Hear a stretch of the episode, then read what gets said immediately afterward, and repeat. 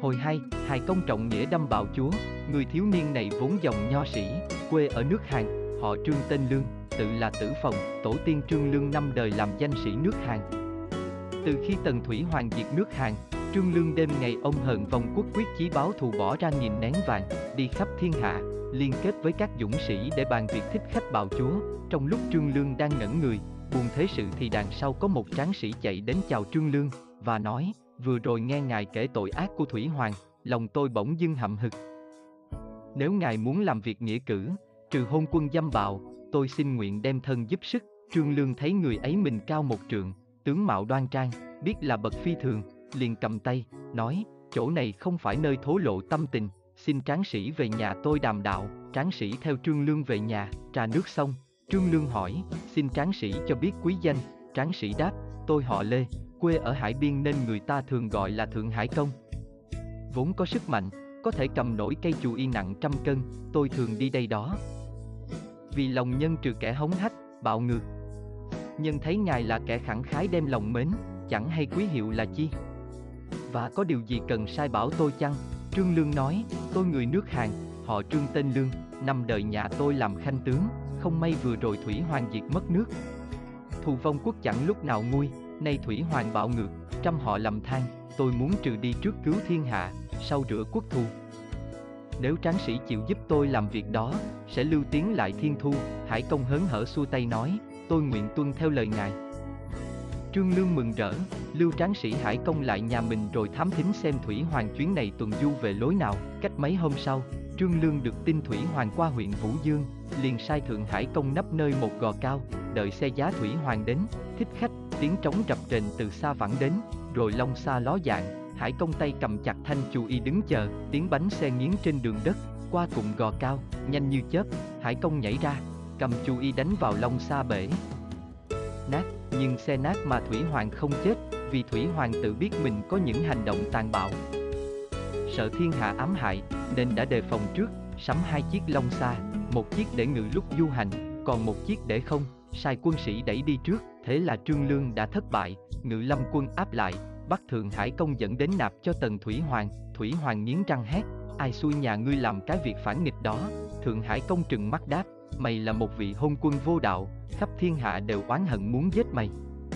Ta muốn vì dân trừ hại, sao mày hỏi ngu thế, Thủy Hoàng nổi giận, truyền quân đem Hải công ra tra tấn. Quyết hỏi cho được kẻ chủ mưu, Hải công cười lớn, rồi đập đầu xuống đá tự vận, trương lương lòng đau như cắt, dậm đất, kêu trời than, trời ơi! Cái thù của nước Hàn ta biết bao giờ mới trả được. Hận quốc dân biết thuở nào nguôi. Trời nở dung tha một kẻ hôn quân, bạo chúa để cho muôn dân sống mãi trong lầm than sao, trương lương bùi ngùi bỏ trốn sang hạ bị, đến trú nơi nhà hạng bá, hạng bá là cháu hạng yên, trước kia từng làm tướng nước sở, với Trương Lương là bạn thân, nên giấu Trương Lương trong nhà không để lộ tông tích, khối buồn động mãi không tan. Thỉnh thoảng Trương Lương ra ngoài dạo cảnh, một hôm, bóng chiều vừa xế, khóm trúc bên cầu xào xạc trước ngọn gió lê thê, Trương Lương lệnh mệnh quanh chân suối, lòng ngổn ngang trăm mối u buồn, bỗng thấy một ông già đi ngang qua cầu, làm rơi chiếc giày xuống nước rồi kêu Trương Lương nói, này tiểu tử, ha lại đây lượm chiếc giày cho ta, Trương Lương thấy ông lão có dáng tiên phong đạo cốt, biết không phải người thường liền bước đến, cúi lượng chiếc giày trao cho ông lão rất kính cẩn. Lão xỏ chân vào giày rồi lại đánh rơi xuống nước. Trương Lương nhặt, cứ thế đến ba lần, Trương Lương vẫn với cử chỉ kính cẩn không hề tỏ ý bất mãn, ông lão mỉm cười nhìn Trương Lương nói, thằng bé này có thể dạy được đây, liền chỉ vào gốc cổ thụ gần đó nói, năm ngày nữa, ngươi đến gốc cây này, ta sẽ cho một vật quý.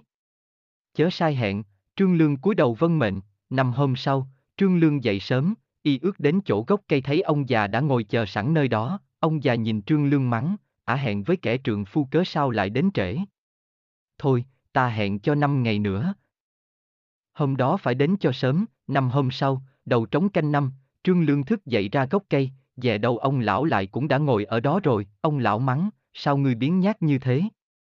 Hôm nào cũng để ta phải chờ đợi.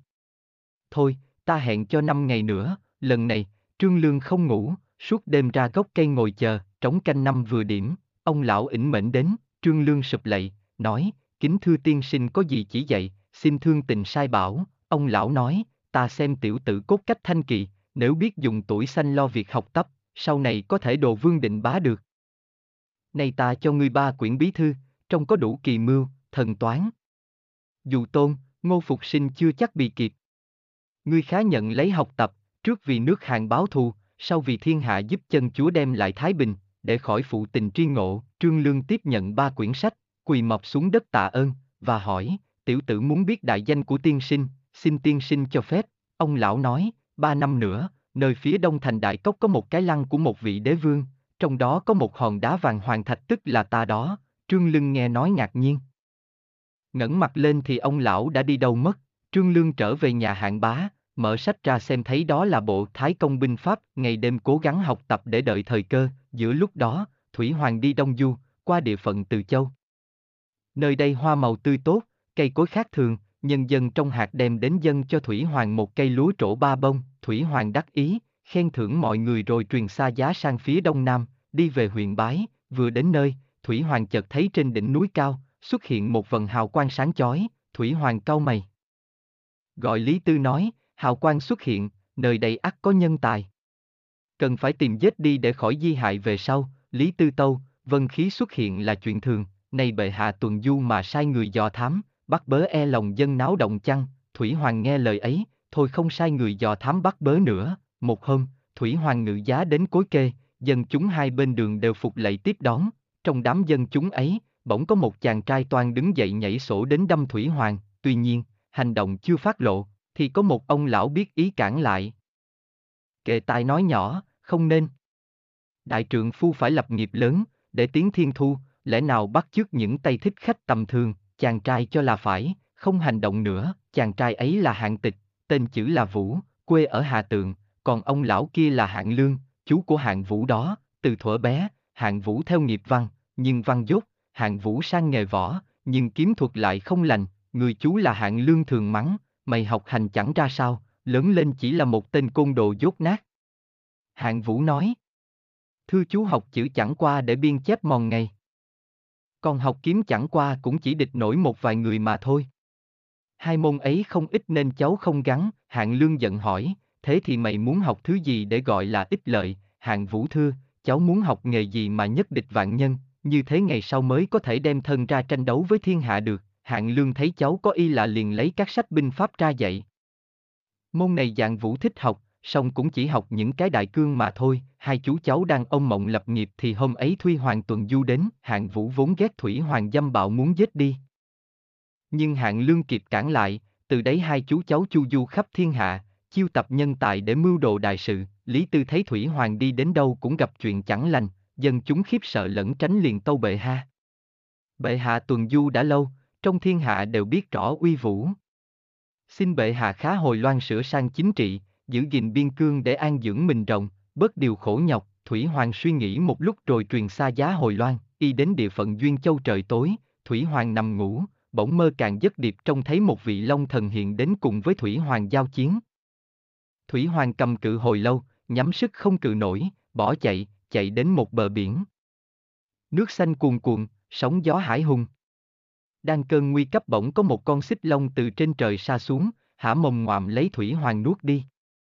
Thủy Hoàng thất kinh, giật mình thức dậy, mồ hôi ướt cả lông bào, tay chân rũ rượi, biết điềm mộng chẳng lành Thủy Hoàng lo lắng sinh bệnh, y đến đất xa khâu, bệnh thế càng nặng, Thủy Hoàng liền gọi Lý Tư đến nói, trẫm biết không còn sống để thụ hưởng cảnh vinh hoa nữa.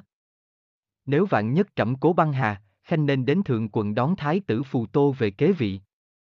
Như vậy thiên hạ mới mong lạc nghiệp được, nói xong, lại viết tờ di chúc và giao ngọc tỷ cho Lý Tư, Lý Tư sụp lạy nhận mệnh. Thủy Hoàng nói, ngươi phò trẫm đã lâu, các việc lớn nhỏ trẫm đều phó thác cả. Vậy phải hết lòng vì nước chớ trái lời di chúc này. Thái tử Phù Tô là người nhân ái có thể dùng đức cải oán thiên hạ được. Ta tiếc rằng đời ta đã dùng bạo lực, phương thức không hay đối với chánh sách trị nước, nói đến đấy, Thủy Hoàng thở hơi cuối cùng, Lý Tư liền tẩm liệm, rồi đưa thi thể về Hàm Dương, sai người đi triệu Phù Tô về phát tang, triệu cao cản lại nói, không nên. Thái tử Phù Tô lâu nay không tín nhiệm bọn ta. Nếu thừa tướng lập Phù Tô lên ngôi chẳng những chúng ta mất chức, mà còn nguy hiểm đến tính mệnh nữa, Lý Tư nói, nhưng mệnh vua, làm trái sao đành, triệu cao cười nhạt, nói, đành vậy. Nhưng giữ lời di chúc mà thân phải lụy, thà phụ lợi di chúc mà giữ được địa vị còn hơn. Thư tướng đối với thái tử đâu bằng mong điềm. Lý Tư thở dài hỏi, theo ý ngài nên làm thế nào, Triệu Cao nói, hãy đổi tờ di chúc, lập công tử hồ hợi lên nối ngôi, Lý Tư trầm ngâm một lúc, quyền lợi bản thân thắng đạo đức, ngẩng nhìn Triệu Cao nói, vâng, tôi xin theo lời ngài, Triệu Cao mừng rỡ, đến tìm công tử hồ hợi nói, nghiệp đế vương ngày nay mất còn chỉ có công tử, thừa tướng và tôi định đoạt. Tiên vương di chiếu lập thái tử phù tô, chúng tôi xét thấy quyền hành công tử sau này sẽ mất hết. Chúng tôi xin vì công tử, lập công tử lên kế vị, hồ hợi cao mày nói, ôi chao. Sao các ngài có ý nghĩ như thế? Bỏ anh lập em là trái nghĩa. Bỏ lời di chúc của tiên vương là bất trung, con không theo lời cha là bất hiếu. Kẻ đã bất trung, bất hiếu, bất nghĩa thì ai còn phục. Tôi không thể nghe theo lời các ngài được, Triệu Cao nói, đấng trượng phu không nên câu nệ những tiểu tiết mà bỏ đại sự. Cơ hội ngàn năm một thuở. Phú quý về tay mà không tiếp nhận, dẫu sao hối hận cũng chẳng ích gì, hồ hợi nghe Triệu Cao nói bùi tai, gật đầu đáp, ừ. Thế thì các ngài hành động cách nào tùy ý, Triệu Cao lập tức trở về thuật lại với Lý Tư rồi đổi tờ di chúc, sai Diêm Nhạc đem chiếu giả đến thường quận. Bắt Phù Tô phải tự tử. Đoạn lập hồ hợi lên ngôi, Diêm Nhạc đến thượng quận truyền lệnh cho Phù Tô ra tiếp chiếu, Phù Tô vội vàng ra sụp lạy, Diêm Nhạc mở chiếu đọc rằng, nhà đại tần ngày, tháng, năm thứ 37, Thủy Hoàng đế hạ chiếu, ở Y Tam Đại lấy hiếu trị thiên hạ, gây mối cương thường. Con không nghe cha là bất hiếu, tôi không nghe vua là bất trung. Kẻ bất trung, bất hiếu không dám làm chủ thiên hạ, nay trưởng tử phù tô cải mệnh cha, không trọn đạo làm con. Cứ lấy tình cha con thôi có thể dung thứ được, song theo phép tổ tiên không thể khoản miễn.